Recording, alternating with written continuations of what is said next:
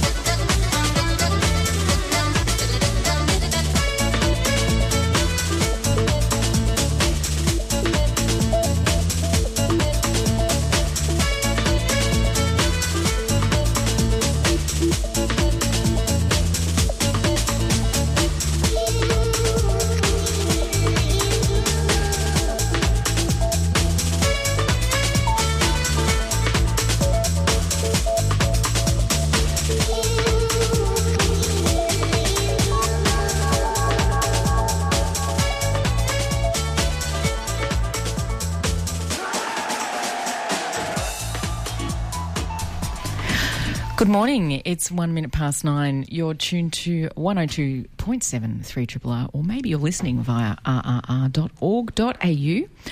This is Radio Marinara, uh, our second episode for 2018. My name's Bron Burton. And I'm John Ford. How are you, John? I'm doing really well for Excellent. my first show of the year. Yay, and Yeah. And my 10th anniversary Yay. of um, a host on Radio Marinara, which is pretty exciting. Started way back in 2008. So here we are. congratulations. Yeah. 10 thanks. years. I know. Makes me feel a little old. I still feel like the spring chicken of the group. You though, are the spring chicken. You are. Speaking of 10 years, congratulations to Nerida and Paulie P. Oh, yeah. and Pat, Yeah. JK, Mhm. and Rosie, who was part of the original crew. Yeah, there's still remnants here hanging around of what was obviously a massive party. Huge live to air here last night at Triple R. I was listening at home, listening to it all unfold. There Didn't was, there was no one sleeping in the green room though. There's no one sleeping outside. I don't think. Just sort of passed out under the uh, table. Yeah. yeah, it's all pretty clean. This- They've been dragged out. There's still a fair bit of party remnant in the kitchen, though. oh, brilliant. Thank you very much, Tim. Thank you very much, Andrew, for Vital Bits, Soulful Bits. Uh, I did love the Veruca Salt. um, remnants, not remnants. That's terrible. That's the wrong word. I'm still thinking of Livewire. Um, yeah, uh, great reminiscing. That's the word I was looking yes, for. Um, 90s rock bands. There's a Yeah. there's a there's this big wave of Everything 90s rock. Comes around again. Um, so uh, Veruca Salt are playing soon. You and I are doing Mhm, um, a that. national tour with Spinal Tap that they're playing, and Fauves and Spiderbait. It's all going on. Did you catch um, Kram? He was playing live. Um, came he came in and um, had a chat with the Breakfasters Right. on Friday and um, and played live. And Triple R actually, if you're not already connected to the Facebook page, you should get on board that because they uh, they streamed it live. Stream that live on Facebook. Oh, it was fantastic. Nice. He's so great, even if he's a rock dog. Dirty dog. But he's such a nice guy. There might be a different team, but we're playing the same game. Yeah, That's good. dirty dog.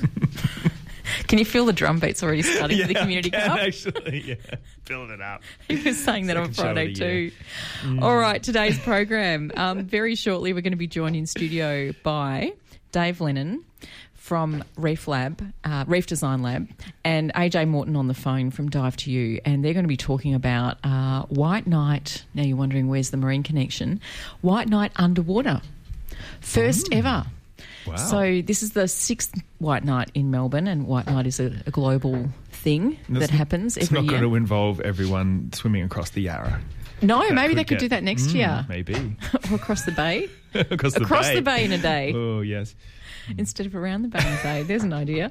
Um, White Night Underwater, which is happening down at Blairgowrie next Saturday night. So Mm-hmm. Yep. they're going to come and talk to us about that and what that's all going to be. It's very exciting. Uh, then we've got a bit of news, John. Yes, no, a few new, news about um, shark populations, great white shark populations, a few other bits and pieces. Yeah. and no. about your what you did on your summer holidays. Yeah, no, I'll be following up towards the end of the program about where I've been for the last few weeks, which is in Eastern Arnhem Land, so Wow. right up in the north of Australia, and all the some of the amazing things, um, some great, many many great, some not so great up there. So I'll um, yeah, we have a little bit of chat about that. And this is all, of course, relevant to our program. It's not like you know we get the best sandwiches or you know the best. No, well, considering like I went out on a boat and for nine days and did not see another boat or another soul for those nine days, uh, it was very watery Right. adventure. Yes. okay, excellent. Um, so we're going to be doing that about nine thirty. We're going to cross down to Hobart and speak with Antonia Cooper. Antonia is from the Institute of Marine and Antarctic Studies, and she was the diver. Uh, last week we mentioned the discovery of a whole new handfish, red handfish population off the east coast of Tasmania, and these are critically endangered fish. I think all handfish are. In fact, there are three main species. One is actually now considered to be extinct, and the other two are critically endangered. So Antonia was the um, she was the the um, equivalent of Charlie in Charlie in the Chocolate Factory. she discovered the golden ticket, being this little handfish. Uh, hiding under some red algae. Um, they'd been diving. I'll let her tell a story. Yeah, I'm going to let her tell a story. It's really super exciting, though, and this actually has some quite significant um, impacts and repercussions for the potential survival of this entire species. Fantastic. So, really looking forward to speaking with Antonia. Nice one. Nice Hmm. And as we mentioned, there's some news. Oh, you know what? We were chatting so much in the green room. chatting so much, we didn't bring in the weather. We didn't bring in the Ah. weather, so we're gonna that up a bit we'll do that retrospectively. Yeah, we'll do some We'll do some retro weather. Have you got some news to kick off with, John? Yeah, sure. Look a little bit about great white sharks. Um, for the first time, we have a very good estimate of how many great white sharks we have in Australia, um, because it's very difficult to count fish and particularly sharks because you can't just you know swim and swim with them and look at them. I mean, it's not very safe to even swim around um, some of the great white shark areas. So um, we've never had a very good understanding, and they are they are um, a protected species. But we've really un- never really understood well, you know, what at what level their population and what you know are they, how are they threatened. So there's been a fantastic study come out from CSIRO um, only in the, in the last week, which has used genetic techniques to give us an estimate of, of the population sizes. And I've got to say that when you look at the numbers, you wonder how these great white sharks have caused so much perceived trouble, given that um, they're not considered to be very many. Right. So they're considered to be two populations, an Yep. eastern and a western population on either side of Bass Strait. But say the east coast Oh, population. So right. yeah, so Bass Strait is, to, is seen to be the um, Is the divider. the, divide, and there Wow. seems to be little. Well, the Wilson's Prom kind of, and that's that, this the sort of thing that that Wilson's Prom area is considered to be a really strong division for so many marine species. Mm. Um, it obviously used to be a land bridge um, a while ago, but also the the currents. There's not a lot of flow through Bass Strait, and the currents that tend to come down, um, come down, sort of, um, and, and sort of swirl around, but don't mix all that much. So what we're seeing is the populations don't mix all that much uh, as well. Um, and so the eastern population of of great white sharks is only estimated to about 750. That's adult population. Wow. 750. And considering the That's you know not the many. perceived the I perceived thought you were going to say in the thousands, in the low thousands, but well, the population itself is in its low thousands Yeah. because there's a lot of juveniles. Right. And a juvenile is considered anything smaller than four meters.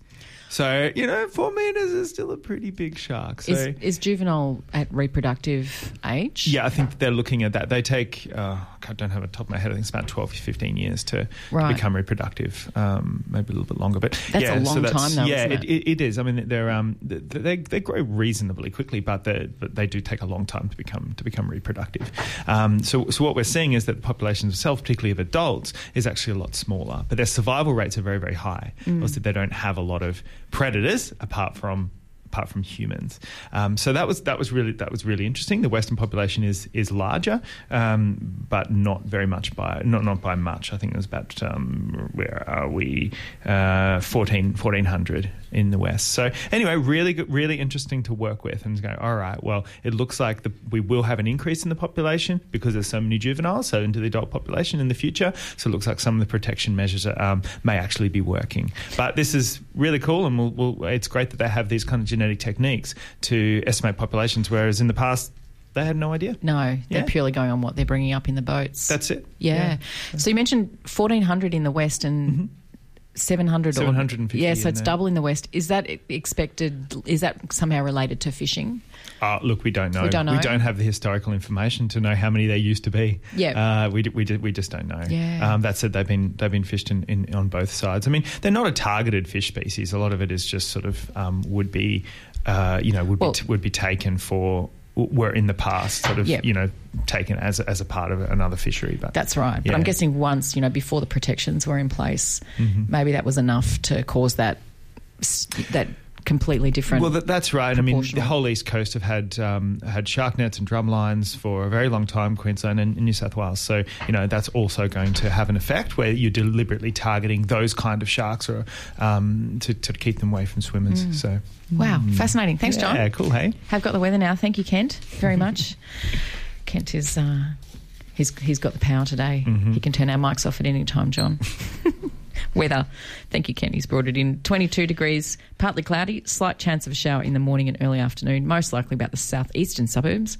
Winds southwesterly 15 to 25 kilometres an hour, turning southerly 20 to 30 kilometres an hour in the late morning and early afternoon. Tomorrow, 22 and cloudy. Ooh, nice on Tuesday, 27 and sunny, 28 on Wednesday, shower or two becoming windy. Thursday, back down to 23, partly cloudy, 23 on Friday, 27 on Saturday. So it's kind of, you know, up and Yeah. down between 22, 27. No more 39 degree days, at least in the week ahead. That's probably a good thing. yeah, I, mean, I heard that it's going to be a reasonably cool February. So Yes. yeah. Uh, high tide, uh, lot tide, sorry, down at Point Lonsdale. Um, a high tide we had at quarter past eight this morning, and we're going to be heading for a low tide at two twenty-three this afternoon. I think we might have some music, if that's okay. Awesome. Thank you, Kent. We're going to be joined in studio in a minute by David Lennon and on the phone by AJ Morton to talk about White Night Underwater. So while we're lining all of that up, this is a uh, fabulous cover of Nights in White Satin by Billy Davis. Hope you enjoy.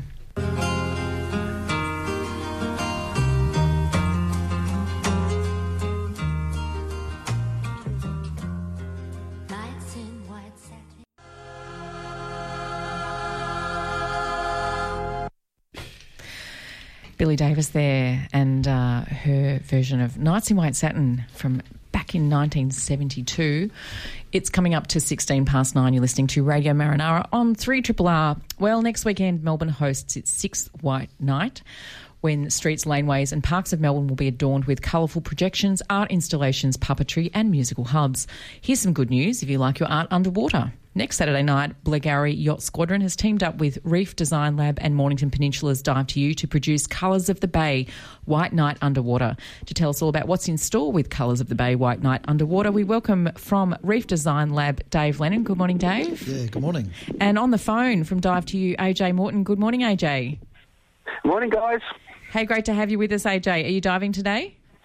We certainly are. Dennis Flinders today. Excellent. I'll hit you up for a dive report at the end if that's okay. Sure thing. Let's talk about um, let's talk about White Night Underwater. Now, first question for you, AJ. Last year, of course, our listeners will know Blairgowrie Marina was the location and subject of a world first. So this was the large scale transplant of an entire sponge community from old rotting piers to new structures. So taking on White Night underwater has never been done before. What is it with you guys and world firsts? We're trendsetters, mate. Let's let's get to the idea of White Night underwater. Where did where did this idea come from? I'll put this one to you, Dave. Where did this one come from? Um, well, AJ and I were talking about some of these overseas uh, reef building dive trips we're going to be uh, organising, and um, I said, what about um, showing people underwater, lighting up the bay? I mean, we're lighting up these buildings and getting excited about that. But of course, AJ and I are very passionate about the sea and the marine life and love Blairgowrie Marina marine life. And we're like, we've got to bring this to more people. And that's uh, AJ's amazing because he makes things happen like he did with that sponge relocation. He loves doing firsts and he's got the network and the energy. And he said, yes, let's do it. And he knew the people, Spar Electrics, um, that he knew, immediately jumped on providing the lights, offering these beautiful, amazing, high quality underwater lights um, to make it happen. And so it all happened really quick. Well, yeah, it's all coming together. So that we got to give Spar Electrics a big, um, big shout out as you've just done because, as you said, they're the they're the light behind this, um, and that's that's amazing. So I need to go back to what you were talking about, and let's do this now. AJ, we were actually chatting in the green room before we went to air about this um, this project that you guys are getting together, and we'll get you in to talk about it in more detail. But dive trips to rebuild coral reefs. Can you tell us a bit about that? Yes. Oh, mate, we're really excited. Uh, There's plenty of dive trips around the world where you can sit on a liveaboard and gorge and indulge and uh, and uh, live life. Uh, so we thought we might come up with a uh, alternative to that, where we not only go on a beautiful uh, dive holiday to an amazing location, but actually make a difference while we're there. So um, Dave's concept of building, uh, reconstructing reefs in situ, so using the existing substrate, uh, usually from dynamited fishing, um, to basically rebuild the reef using the reef uh, and transplant the corals to it, and re-establishing habitat while we're on holiday.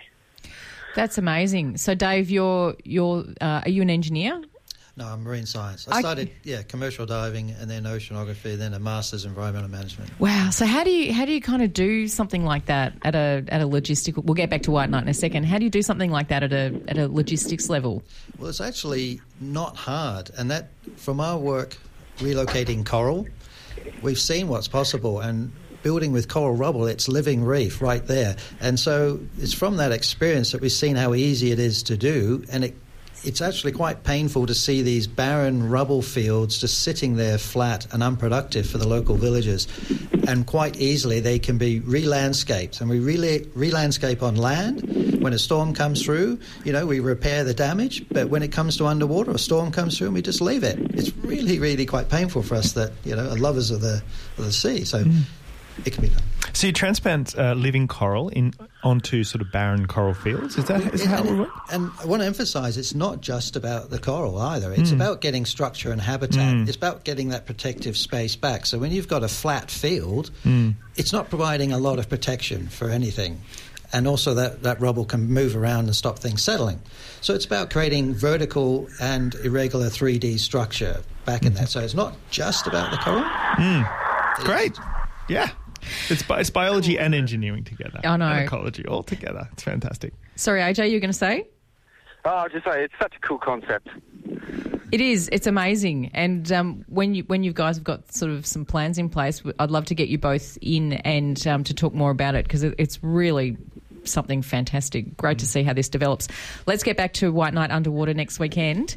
Um, why Blairgowrie Pier? I, I'm guessing I already know the answer to this question, but there's there's quite a few great pier based diving locations you could have gone with here. Why did you go with Blairgowrie Pier?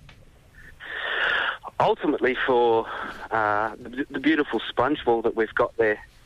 So, as you know, the title of the um, the event we've called it Colours of the Bay," and for those who dive Blairgowrie or snorkel or swim it, know firsthand exactly how beautiful it is under there and.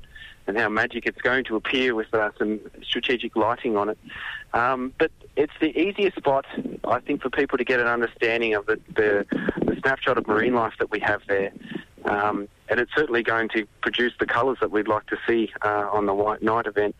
But Blairgowrie Yacht Squadron themselves have been um, massive advocates for the local environment with the sponge, um, supporting the um, the diving community with the pontoon and everything there. So when we approached uh, Ross there to say, hey, what do you think about putting uh, the White Night event here? He was 100% for it, and their objective is to be the greenest marina they can be. Um, so this also supports them, but the way they've also opened the pier up for us to run events like this to educate the community about how awesome our marine life is here and give them an experience.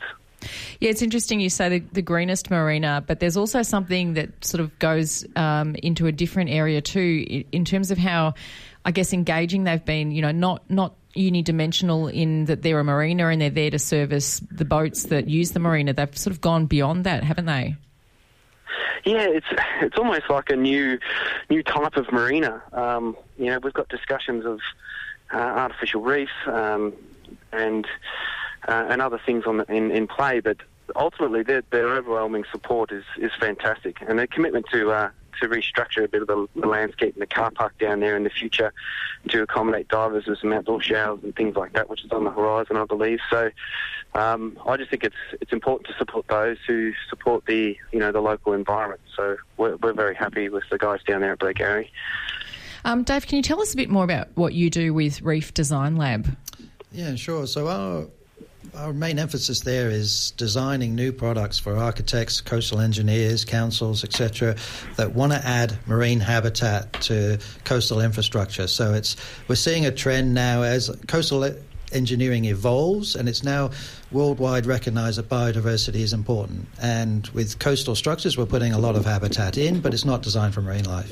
So there's a lot of wasted space there that can be taken advantage. So Reef Design Lab's about coming up with those um, structures. They might be small, just a few kilos, up to 10 tons, that help add more habitat back, more biodiversity, oysters, whatever the the application is. Yeah, it's re- it's really good to see that biodiversity is now seen as a priority rather than just a consideration, something that has to be considered in, in considered in planning.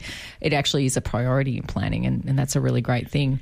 All right, so White Night underwater. What can we expect next week? Uh, let's start with what's under the pier. What can what can divers do? I'm going to throw this one to you, AJ.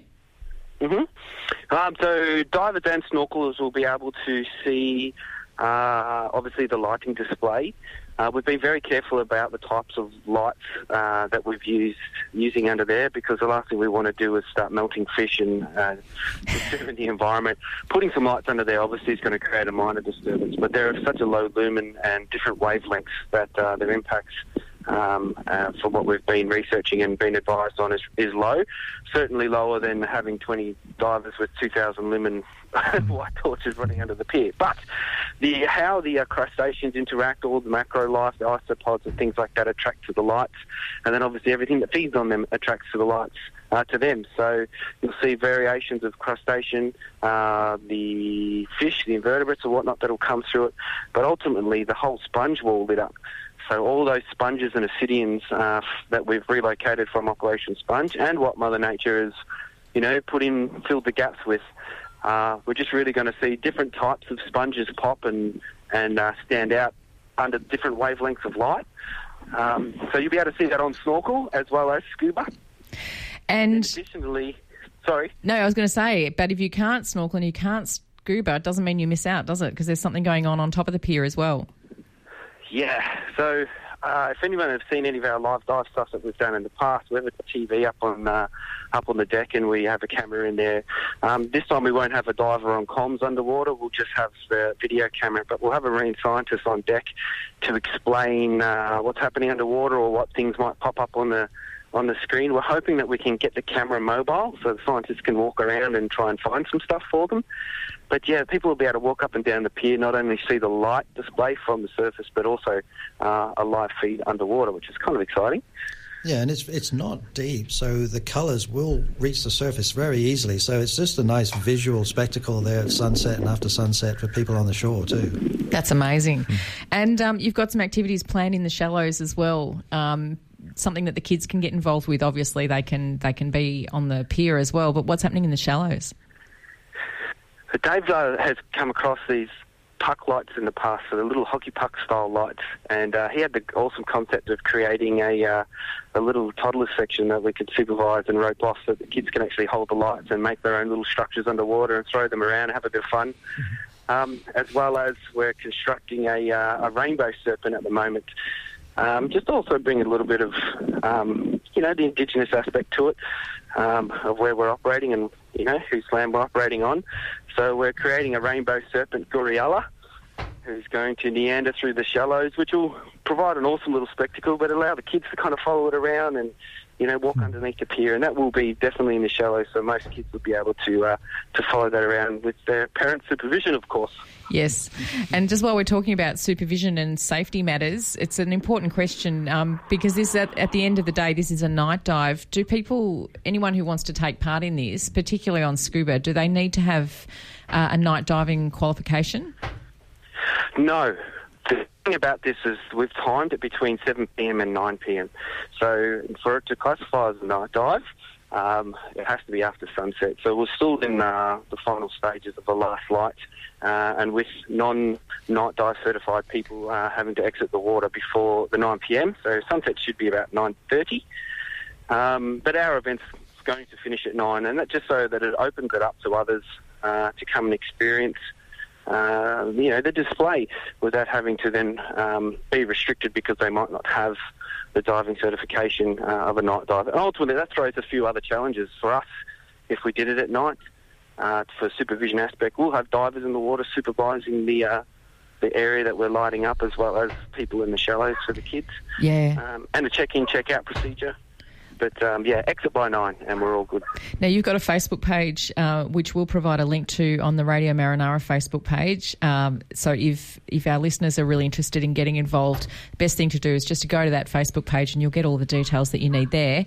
A um, couple of last questions to finish on. You've got a photo competition as well. What's that all about? And can non non divers take part in that as well? Absolutely. Yeah, that's a good thing. So we really, um, there's a category for a surface shot, and that any type of surface shot. Then underwater, we've got a scenic category, a portrait category, and a marine life category, and we've um, got some nice little prizes that have been donated.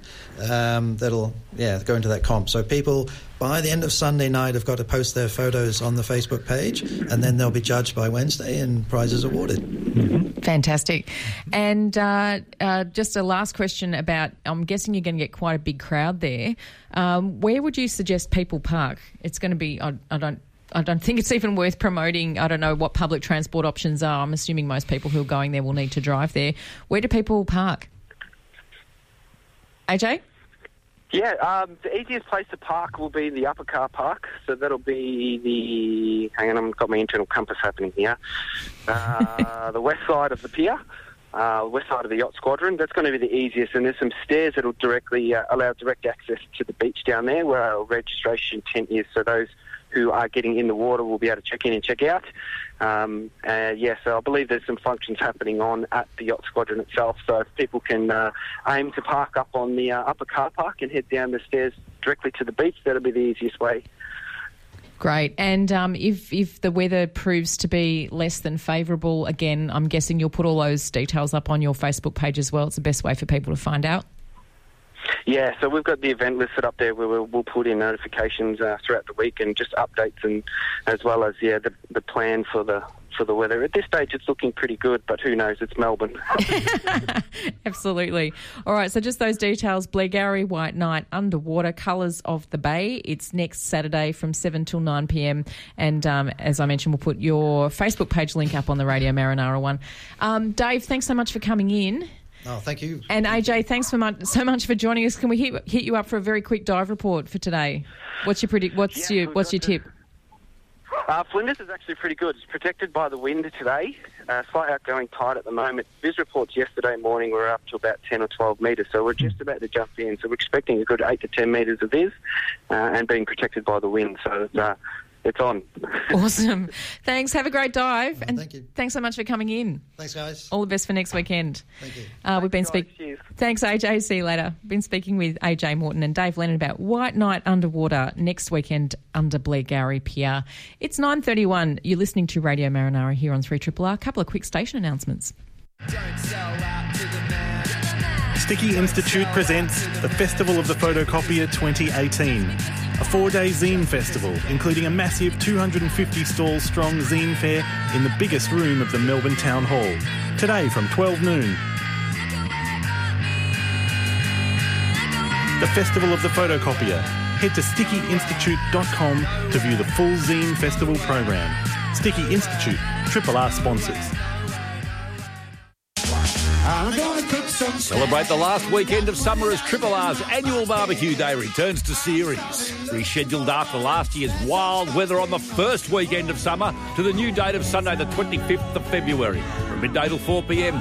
Live broadcast featuring the tantalising flavours of Eat It from midday, the Greening the Apocalypse crew sizzling from 1 pm, then the JVG radio method bringing it on home with the all star Melbourne Barbecue Orchestra with very special guest singers. The Brunswick East Primary School grillers will be on the barbecue catering for carnivores and vegos, plus Triple R on the bar. Free entry, come down and join in the festivities or tune in from midday till 4 pm. Triple R Barbecue Day is proudly sponsored by Mountain Goat Beer. How fabulous! Triple R Barbecue Day in February. Yes. What a great idea. Great idea. got rained Going to out get rained out, hopefully. That's, Oh, that's fantastic. Hey, it's uh, 9.33, 27 minutes to 10, and in a minute we're going to be joined on the phone uh, by Antonia Cooper, if you missed the start of the program, from Hobart, uh, talking about the excellent and very exciting discovery of red handfish population uh, a few weeks ago. So while we get Antonia on the line, we're going to listen to uh, some Nick Cave and the Bad Seeds from Let Love In, Red Right Hand. fish.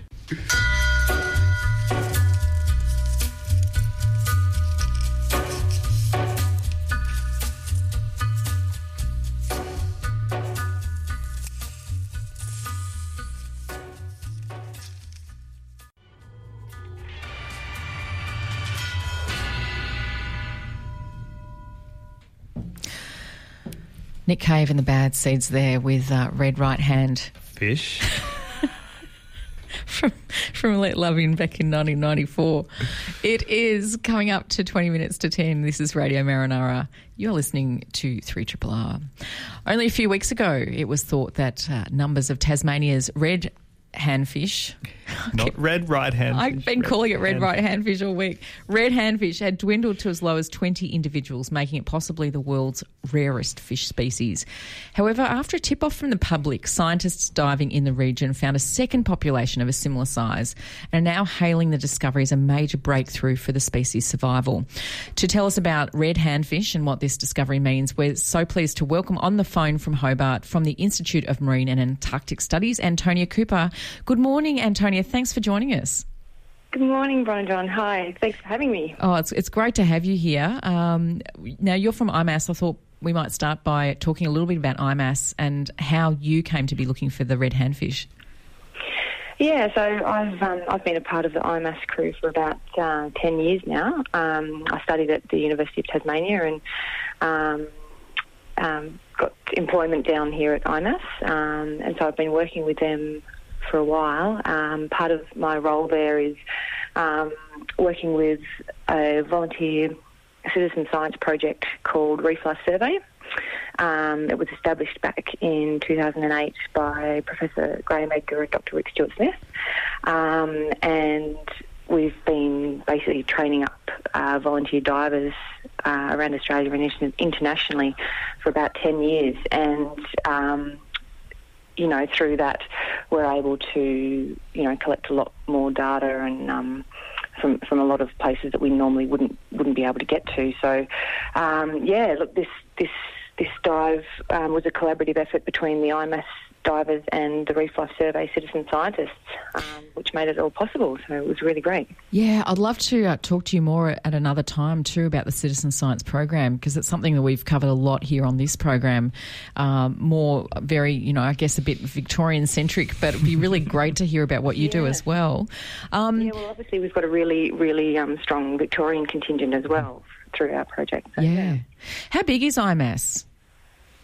Um, there's probably a couple of hundred scientists um, from various campuses around the state. We've got a couple of campuses down in the south um, and also up in the north of the state. Um, and yeah, it just it's it's only been you know it was an amalgamation back in 2010 of um, you know various. Um, Different departments or different departments and, and university faculties, and it just keeps getting bigger and bigger, really. yeah. Hey, let's go to the red handfish. I thought we might start with a bit of a description. Um, can you can you tell us about the red handfish because they're pretty incredible fish, aren't they? They are, yeah. Look, they um, they're only quite small. Um, you know, I think Tassie's a bit of a global hotspot for, for the family um, of anglerfish that these guys fall in, into, um, the Brachionichthyidae uh, family. So um, they're quite small. They're about maybe they grow to between 60 and 130 millimetres in length. Um, they've got modified fins that, that look like these funny-looking hands. Um, they also have like a modified lure that you know your traditional anglerfish. Um, you'll see them um, dangling their lure to to try and attract prey.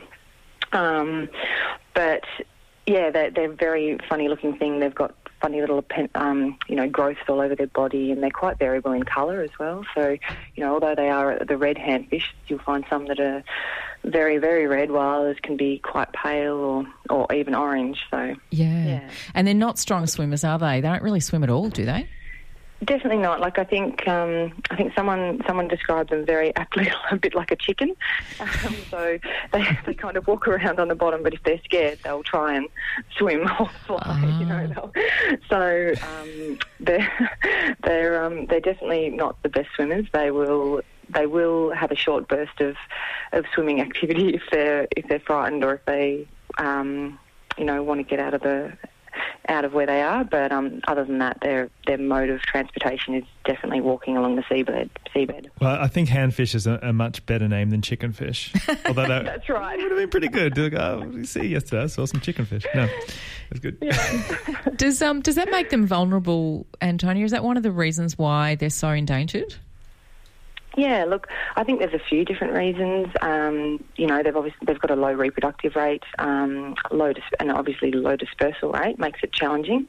But um, yeah, obviously the, the the couple of populations that we now um, have, they seem to only um, inhabit a small, maybe 50 by 20 metre area due to their restrictive movement.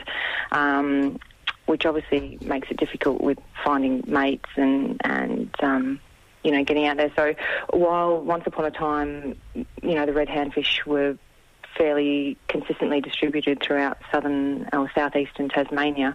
I think that fragmentation of the populations um, has also been quite challenging for their reproductive success. Yeah. So, so what is what has caused that fragmentation? I mean, is is is, is a very specific habitat that they live in that's that's somehow changed, or, or what is what Yeah, is it? Yeah, see, that's the other interesting thing about this new population. So um, it's quite interesting that um, this this new population that we found, the habitat isn't identical to the, the first one that we knew about. So I guess from that we can take some heart knowing that um, they're not particularly reliant on um, on a, a you know a particular set of local conditions, but um, definitely they are reliant on certain um, habitat types. You know, they, they lay their eggs on erect substrates, so they do really need that um, that erect growing algae or um, seagrass or um, stalked ascidians or, or something that that's quite solid that they can um, they lay their eggs on. And they obviously need a fair bit of protection because they you know, they they don't have a whole lot going for them in terms of being able to protect themselves or or, or um, getting out of the, out of trouble. So Yeah. yeah, um, it was interesting to see that these two um, habitats were were different, but yeah, to be honest, I'm not I'm not really sure what's.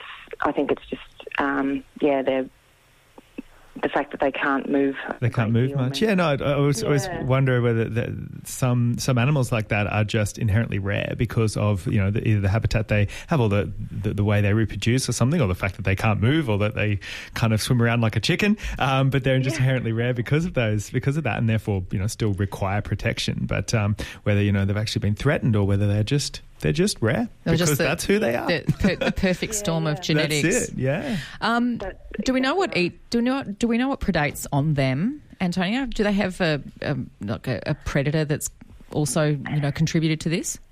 Um, look, I think um, I think if if a wrasse or a crayfish or or something like that were to see them, they might might have a crack. Um, but yeah, like um, in But- terms of hard evidence, it's it's.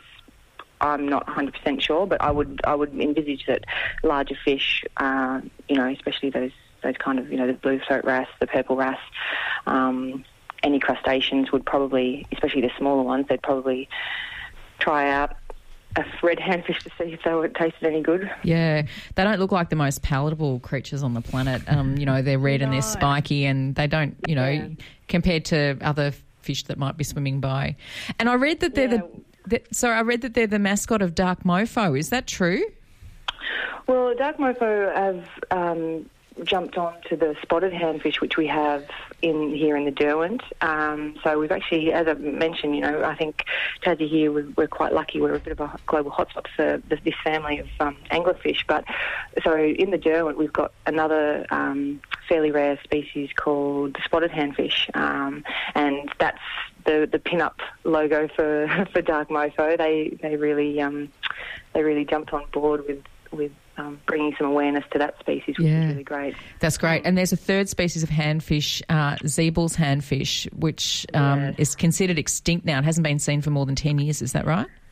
Yeah, so I think I think that could have probably been the only thing that would have topped um, that that diving expedition for us would have been if we'd found a, a Ziebell's. Um, yeah, so that one hasn't been sighted for about 15 years now and it is thought to be extinct. Um, Well, let's you know, keep. Not to say that it is, but we'll, you know, we'll definitely keep trying. Yeah, well, let's keep fingers crossed that they turn up. Um, we'll need to wrap up in a minute, but I did want to talk about that eureka moment when you discovered them. Um, we, we likened you earlier to, to Charlie finding that fifth golden ticket when, when it you know when they thought that they'd found them all. You've been diving for two hours and were about to give up. Tell us about that moment when you finally found it. Yeah, look, it was really exciting. I, um, you know, we we we had this local tip off, um, and you know, so seven of us jumped in the water, and we'd been searching for about two hours, and you know, it just it, everyone kind of kept looking at each other, sort of saying, "Oh no, no nothing yet. Keep going." And it got to about the two-hour mark, and we just thought, "Look, well, I know that I thought, oh look, this, I don't think this is this is going to happen today." and so it's just you know signalled to start swimming back in and um, you know it's when you least expect it that these things happen I guess. And sure enough as I was swimming back I I just caught a glimpse of a of a red handfish tail under a piece of red algae. And um, yeah I just I couldn't believe it. It was very very exciting indeed. And then you found another seven more. Yeah, well, so once once that we'd um, discovered that, that initial one, um, we were able to then focus our search area on the immediate vicinity, and um, and yeah, quite quickly the team then found another seven seven fish within that kind of 50, 50 metre radius from that first one. Wow, how Yeah. how exciting was that? Did everyone get to spot one? Oh, yeah, I mean, I think um, they say you can't really talk underwater, but I think we were definitely talking underwater. Excellent. Was, um, yeah, it was very, very exciting. So where, where to from here, Antonio? Where do you go from here? There's uh, captive breeding programs being talked about. Yeah, so I mean, it's been the captive breeding program's been very successful with the spotted handfish, and I think um, up until now it's kind of been ruled out for the red handfish just due to um, their small population size and just not knowing um, if it was going to be viable, a viable option. So. Um, now that they have been have been, we have got a second population. Um, I think there will definitely be some discussions about whether this is um, a good option moving forward to try and um, save this species. Yeah, awesome.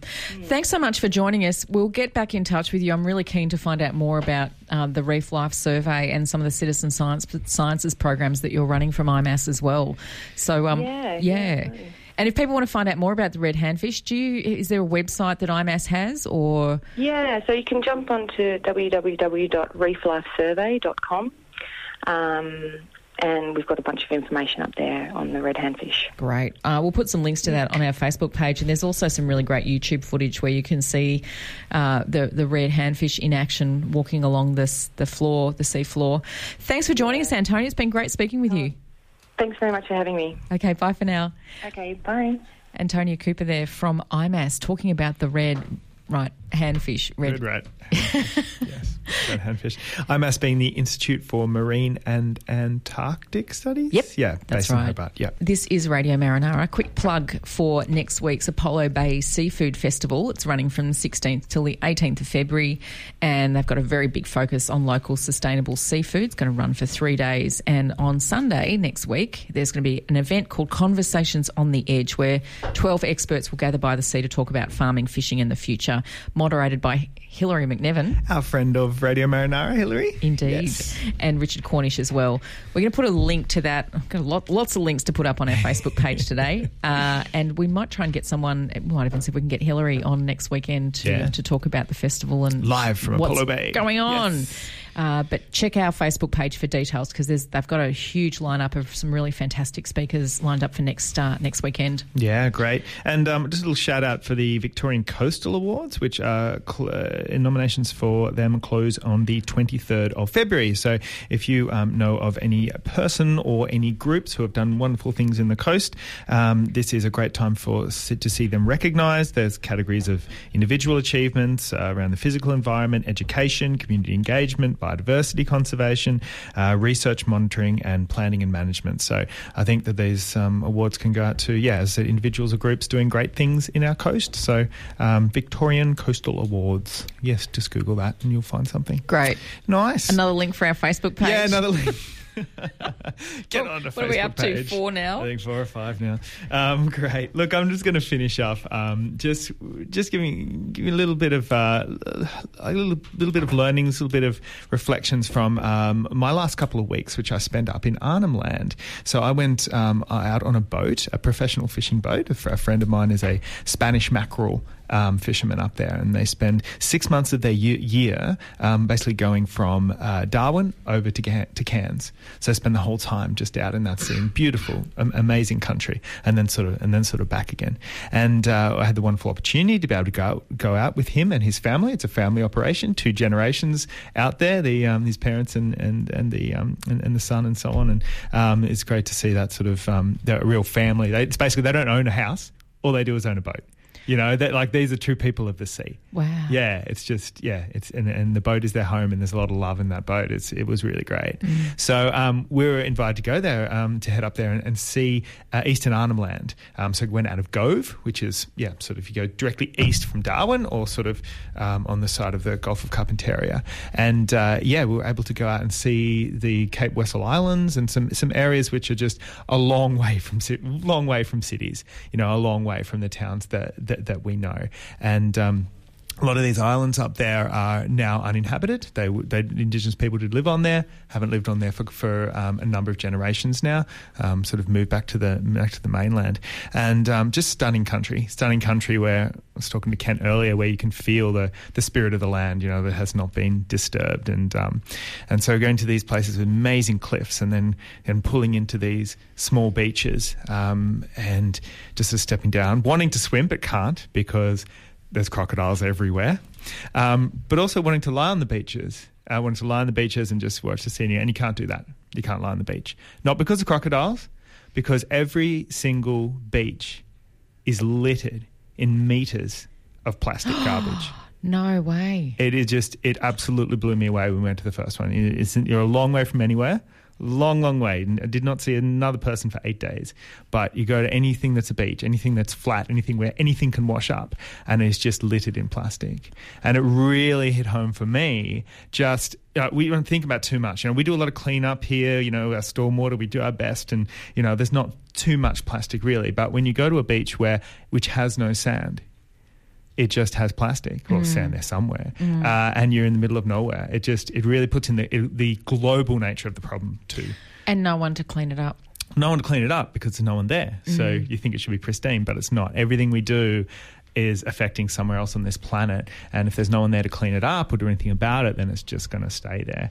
Um, and most of this rubbish is not Australian, and that's another really really clear uh, differentiation being up there around, you know, we had one fishing boat and there was one fishing boat active from basically the entire of, um, you know, that entire region, you know, hundreds and hundreds of kilometres. We were the only fishing boat there. And then on the border, you've just got hundreds or thousands of Indonesian fishing boats just lined up, ready, ready to fish there. And it's just it's such a difference. You just feel the difference between Australia and, and it being a bigger global problem. But um, but the plastic was, which you know, just bottles, anything that will float, um, and a lot of discarded fishing gear, lots and lots of nets. So it's a yeah. Do you think the Northern Territory government's aware of this? Is it is it going to be a classic bureaucratic finger pointing exercise? Well, they absolutely are, but I mean, there's nothing wrong with the plastic per se being on the beach. You know, it's just there. It's not necessarily causing a problem. It's causing an eyesore for me and a heart sore for me, but it's not. It's not necessarily a huge problem when it's when it's there. Wow. So it's not necessarily their their role to pick it up. I mean, the the issue is, and, and they do, and, and rangers do pick it up in, in a lot of these areas, but these are too remote for the rangers to get to. Yeah. uh, it's What more about- it's more about- about looking at the source of the problem. What about birds ingesting, fish ingesting? It gets washed back into the water. Mm, abs- absolutely, and uh, but a lot of that happens for birds at least. A lot of that happens on the sea. Mm. So when it's to, to some extent, it's safer when it hits the when it hits the land because it's not out in the and it's not being ingested by birds. So in that sense, is you know, clean it up. Yes, that would be great. Where do you take it? Is the other question when you're when you're so remote. Um, but the real issue is you know is the sources, and, and Indonesia is the world's second largest producer of plastics, and uh, 200,000 tons of plastic goes into the oceans per year from rivers and streams in Indonesia. And everything was Indonesian. Everything had Indonesian or Chinese writing on it, or coming from China.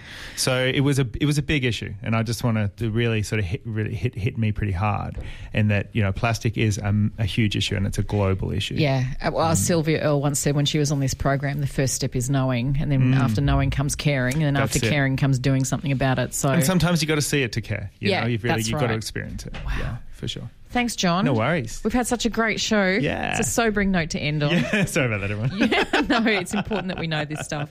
Hey, thanks to all our guests today, AJ Morton and David Lennon talking about White Night Underwater, Antonio Cooper, Cooper from IMAS talking about red handfish, and thank you, John. Thank you, Bron. Thank you, Kent.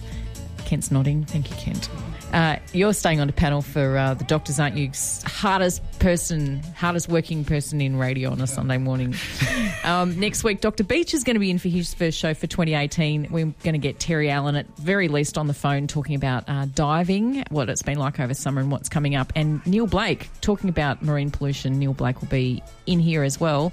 Stay tuned for radiotherapy. We will get all those links up onto our Facebook page probably sometime this afternoon. Thank you for your patience. And thanks to those of you who've been contacting us through summer to um, endeavouring to get back to you. All right, we'll catch you next week. Have a great Sunday. Bye for now.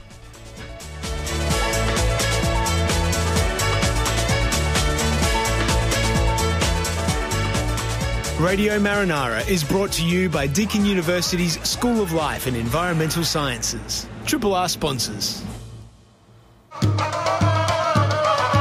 This has been a podcast from 3RRR 102.7 FM in Melbourne. Truly independent community radio. Want to hear more? Check out our website at rrr.org.au.